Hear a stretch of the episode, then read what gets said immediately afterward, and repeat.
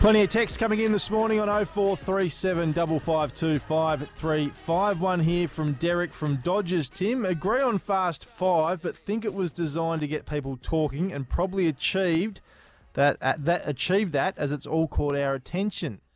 Mm. Wasn't the the change up of style and format designed to get everyone talking? But this ha- would you be? We've talked about Fast Five this morning, though. If we didn't have that to talk about, Probably we wouldn't not. be. It's not No. a bad point. It's a very good think point. Of it like that. But did Yes. it make also make you like I did turn off before the game started? I didn't know. Did you really have it on, Tim? you saw it on Twitter. No, no, I was flicking channel flicking, and they Oh, were did you? literally You dancing. actually caught it when I- live. Yeah. Ah. Okay, I'll take it back.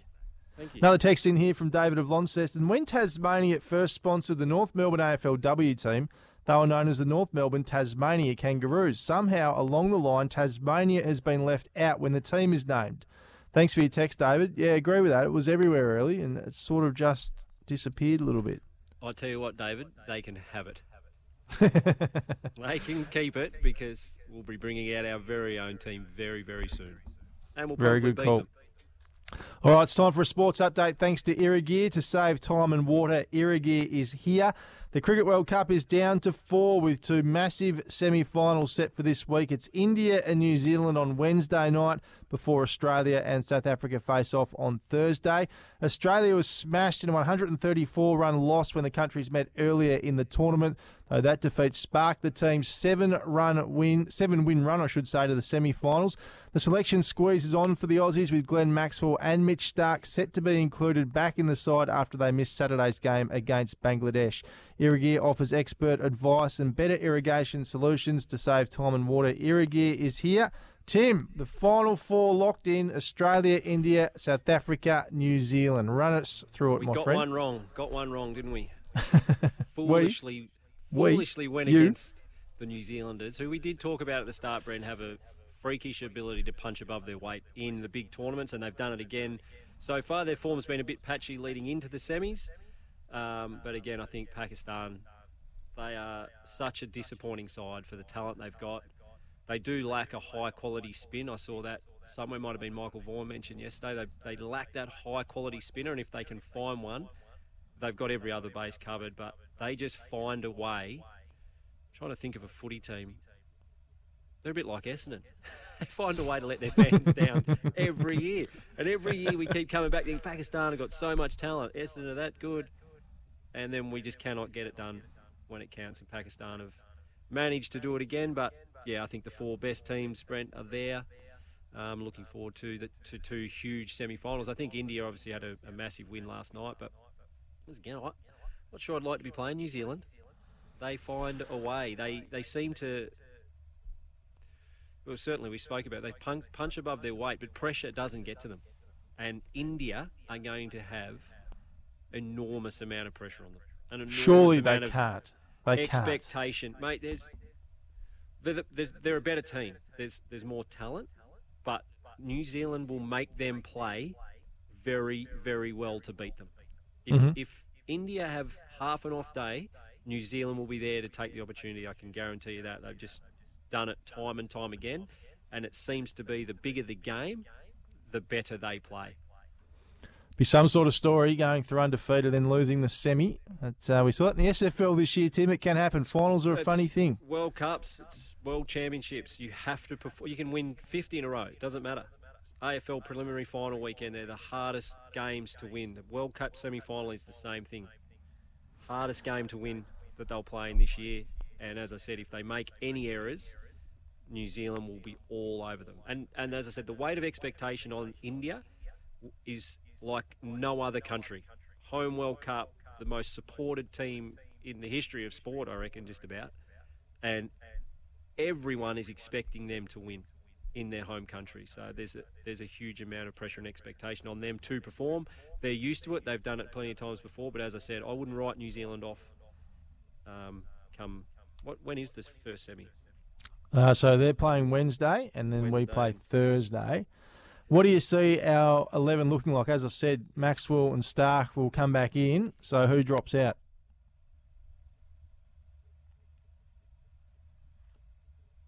it's hard to tell with outseeing conditions. I think the conditions are going to be really, really important on what way we go. I think obviously Maxi comes back in, Starc comes back in for Abbott straight away. Um, and then I'm just going conditions based out of Marnus and Marcus Stoinis. Mm-hmm.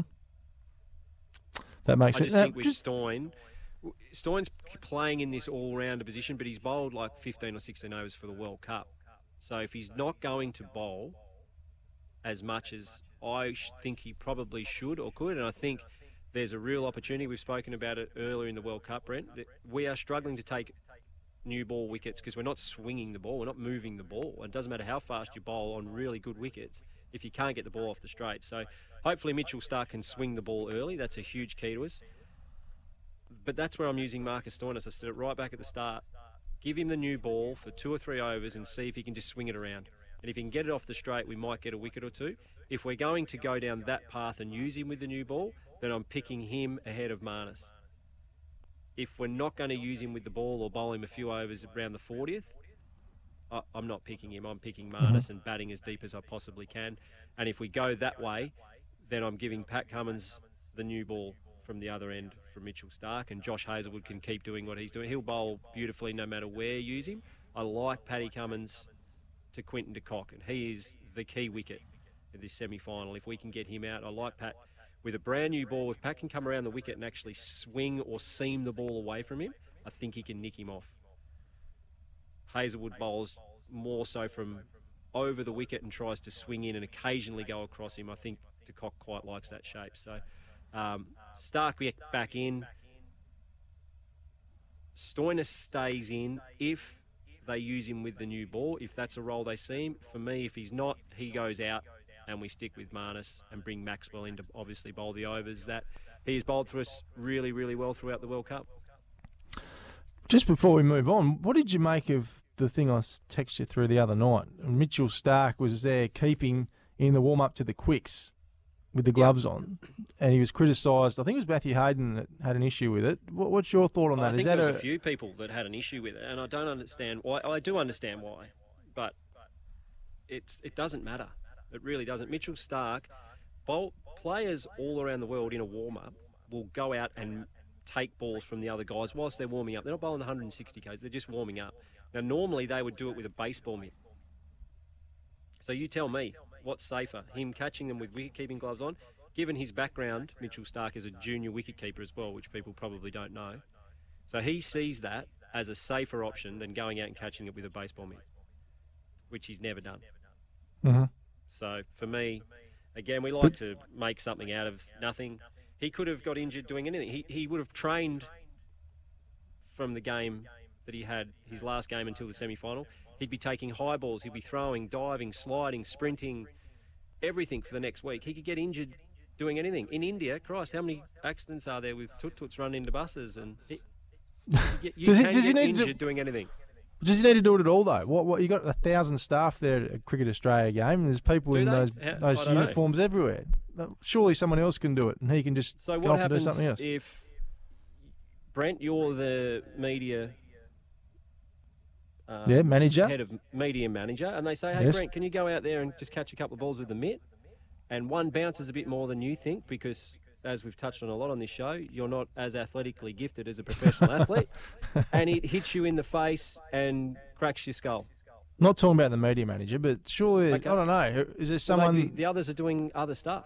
Okay, that's my question to you, Tim. So it's either a player or a staff member who is a physiotherapist or a doctor or the media manager, and that is more dangerous. Mitchell Starc Fair can go out and catch a few balls. There's no difference between catching bowlers coming through and him getting smacked high balls at him, or he's practicing catching at cover, or he's getting nicks without gloves. It's just something we're trying to make something out of nothing. Amy's supporting Tasmanian doers. Visit iCanWin.com.au. What do you think of that? Should Mitchell Starc be out there taking balls off the quicks in the warm up? Let us know on the text 0437 552 535. So much cricket we can talk about. We'll try and squeeze a bit more in later in the show, but we're late for the news. Here it comes for you now. SEN Tassie breakfast for a Monday morning, 34 minutes past 7 o'clock. We just had a good chat about the cricket. We might continue to do so, Tim, because we're trying to reach the great man Andrew Jenkins on the line. But what about Adam Zampa? I want to talk to you about him. Uh, unbelievable tournament, leading uh, wicket taker, of course. Um, He's only the second Aussie spinner to take 22 or more wickets in a World Cup. Lynn Fulston in 1982 is the other. And uh, it's an incredible turnaround, really, after Nathan Lyon took his spot in England in 2019. yeah, and even given probably the issues he had at the start of the tournament, he said himself he had some stuff going on with his body, was letting him down a little bit, um, and then not being able to train as much as he would have liked. Um, he wasn't as confident in, in what he was delivering from a skill point of view either. So, um, yeah, to turn it around, he has been a massive reason we've gone on that run of seven wins in a row. Um, he stood up in the, I think it was the third game, and grabbed the team on his back really. And as he said, to take 20 odd wickets in a World Cup um, is a is a huge effort. Um, given you know that we mm. needed him to fire as well, given the World Cup's in India, it's spinner friendly conditions, if you like. So he would have had again a lot of expectation on him to deliver. I think after the out, outside of those first two games, he has been sensational. What about the quality of the World Cup itself? Some say it goes too long. Do we need to have more games on the same day so it's a shorter tournament? And do you think 50 over cricket's back because of the World Cup? It, it just, you know, it sort of disappears out of people's thoughts, but then a World Cup comes around and it seems everyone's back on board, cause, especially because we've done pretty well. Yeah, I've loved this World Cup. I don't know about you. It certainly captured my attention. I'm a, obviously a bit of a cricket nuffy, but um, yeah, I, have enjoyed watching most of the games, um, albeit a lot of them have been a little bit batter friendly for my liking. But um, yeah, I think it's it's captured the imagination a bit. And in terms of 50 over cricket, I think it has brought it back a little bit. However, I don't think 50 over cricket needs to be played as much as what it has been. Um, but I'd, but yeah, certainly more important games, Champions Trophies, World Cups, stuff like that. You can see it's still a hugely popular game, certainly over in India. Absolutely. Uh, Andrew Jenkins, we can't get hold of, but of course, Tassie Thoroughbred Racing is back under lights. Grab your mates and get along. Lonnie Night Racing is back. Knight.tasracing.com.au. What's going to go to our next? Man? I, I, don't know. Here he comes now. I can see him walking through the window, just strolling in at um, 7.36. He, he, must have got the time wrong, I reckon, Tim. We might head off to our break and come back and talk to the great man Andrew Jenkins next here on SEN Tassie Breakfast for a Monday morning.